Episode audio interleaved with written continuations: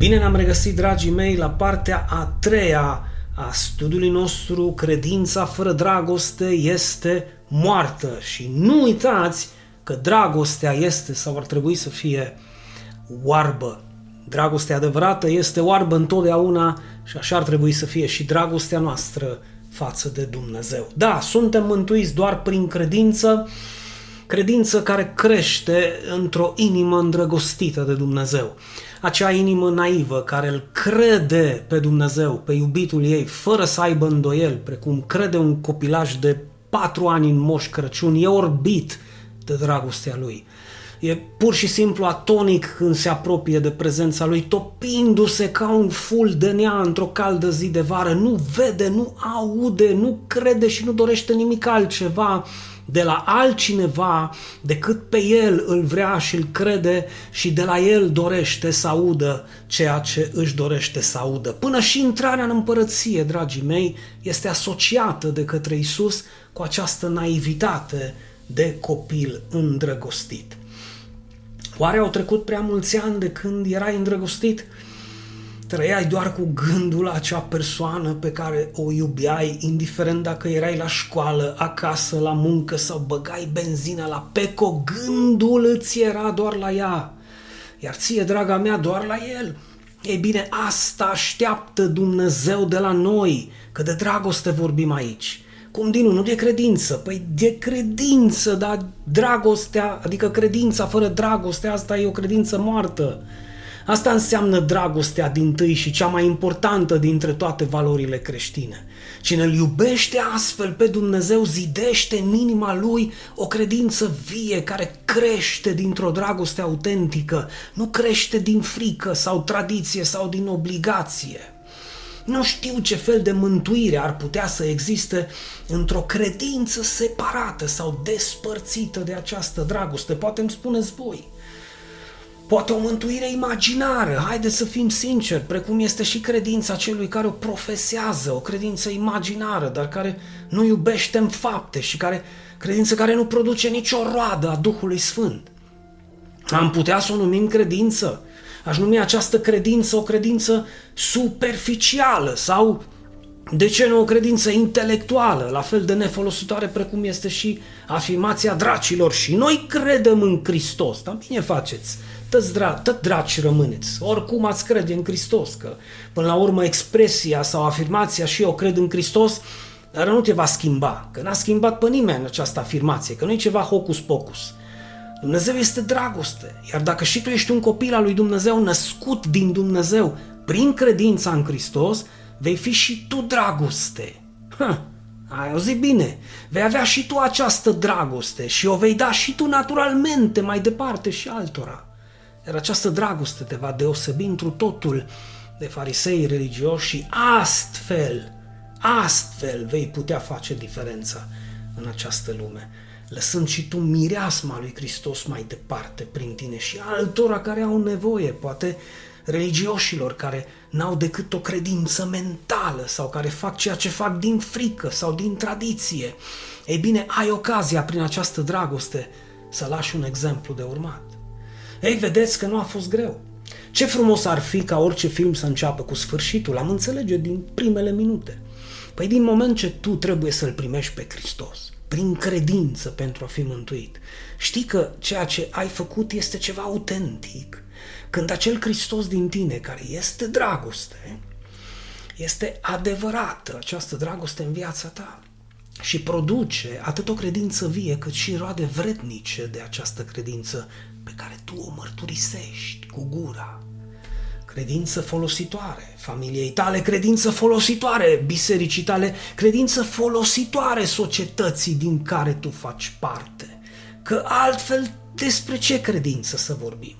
Nu este credință adevărată care să fie despărțită de această dragoste adevărată. Biblia spune Hristos în noi nădejdea slavei sau speranța gloriei. Acesta este conceptul pocăinței adevărate, a schimbării adevărate, schimbării lăuntrice, a metamorfozei, a transformării lui Dumnezeu din viața noastră. Hristos în noi e dragoste în noi. Această dragoste este singura capabilă să transforme. Ce să transforme? Viermele să devină fluture, să-l ajute pe păcătos să devină sfânt, pe cel zgârcit să devină darnic, pe cel rău să devină bun, pe cel necredincios să devină credincios, pe cel nerăbdător și care îi sare țandăra din orice să devină răbdător, iar pe cel ce a mințit să înceapă să spună adevărul, acel ce a furat să iubească dreptatea, iar pe toți cei ce iubesc desfrâul, curvia sau adulterul să se întoarcă la familiile lor. Iar în ceea ce privesc membrii bisericii, această dragoste îi pot ajuta să se transforme din vizitatori în protagoniști, devenind mădulare vii și lucrătoare în trupul lui Hristos. Doar așa ei vor ajunge să iubească lucrarea lui Hristos pe acest pământ și de asemenea să iubească și pe cei ce se ostenesc și slujesc în această lucrare, să-i respecte, să-i onoreze și să, să-i asculte, să li se supună din dragoste. Din dragoste acești oameni pot să devină ascultători și supuși de dragul lui Dumnezeu. Din dragoste, mă repet, până răgușesc, din dragoste.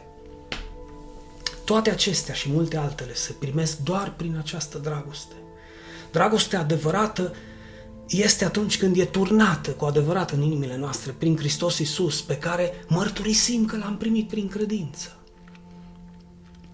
Iar odată primit în inimile noastre, viața noastră se va transforma și se va transforma fără dar și poate. Nu există dubii, îndoieli sau termen de probabilitate. E da și amin. Când Biblia spune că am fost predestinați în Hristos Iisus pentru înfiere, pentru mântuire, adopțiune, viață veșnică, credem de asemenea că, că același Duh Sfânt care l-a înviat pe Hristos din morți, efectiv și literalmente l-a înviat, a înviat trupul lui Hristos dintre cei morți, același Duh Sfânt va aduce la viață toate faptele vrednice de pocăința, credința pe care o mărturisim. Le va aduce la viață toate aceste fapte. Aceste fapte trebuie să însoțească itinerarul nostru de zi cu zi, din simplu fapt că noi suntem lucrarea Lui creați în Hristos Iisus pentru, subliniază, pentru faptele bune pe care le-a pregătit Dumnezeu mai dinainte. De ce? Ca să umblăm în ele, nu să acumulăm cunoștință de ele.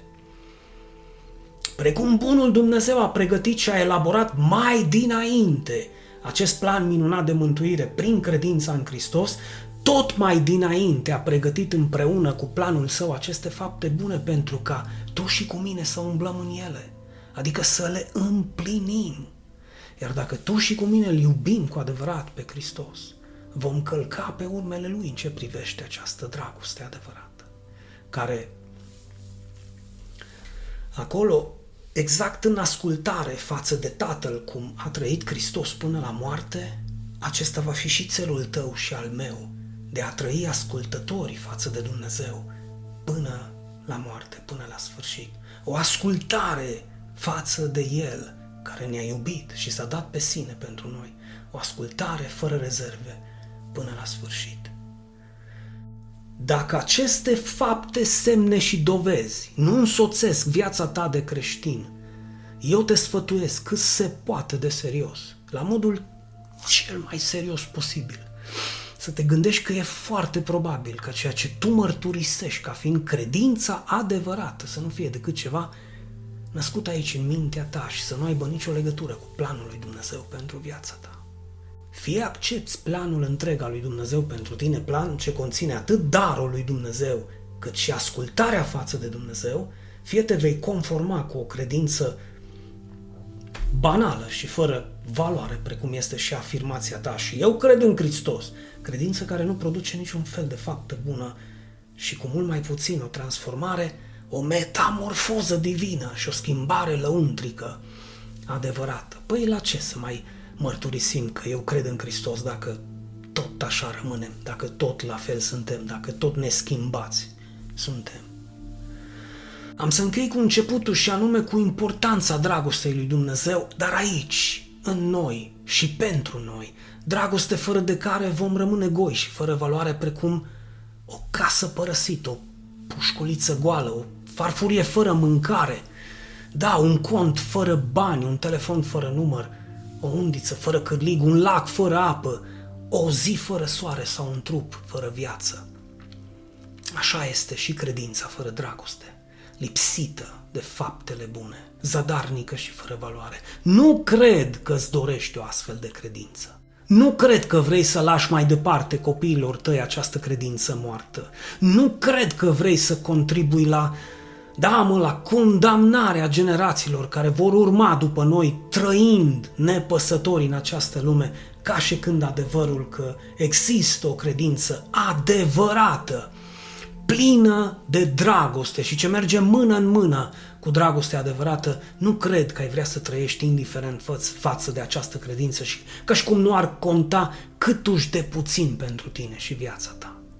În schimb, vreau să cred că te vei ridica astăzi exact de acolo de unde ești căzut și îți vei scutura praful, praful păcatului de pe hainele tale vechi, haine vechi care reprezintă omul vechi și neschimbat, dracul care vrea să rămână același drac, în alte cuvinte. Și te vei ridica de unde ești căzut și vei lua decizia asta să te îmbraci în haina lui Hristos. Să îmbraci și tu această haină sfântă a lui Hristos pentru a încerca pas cu pas să-i urmezi exemplul de dragoste, dar până la sfârșitul vieții tale, lăsând astfel miriasma și parfumul lui Hristos în urma ta și un exemplu de urmat celor pe care îi iubești. Nimic mai mult pentru astăzi. Sper să dai mai departe acest mesaj și te aștept tot aici pe Cristocentrica Turda, pentru că am să continui să vorbesc adevărul indiferent de. Dumnezeu să te binecuvânteze și pe curând îți spun.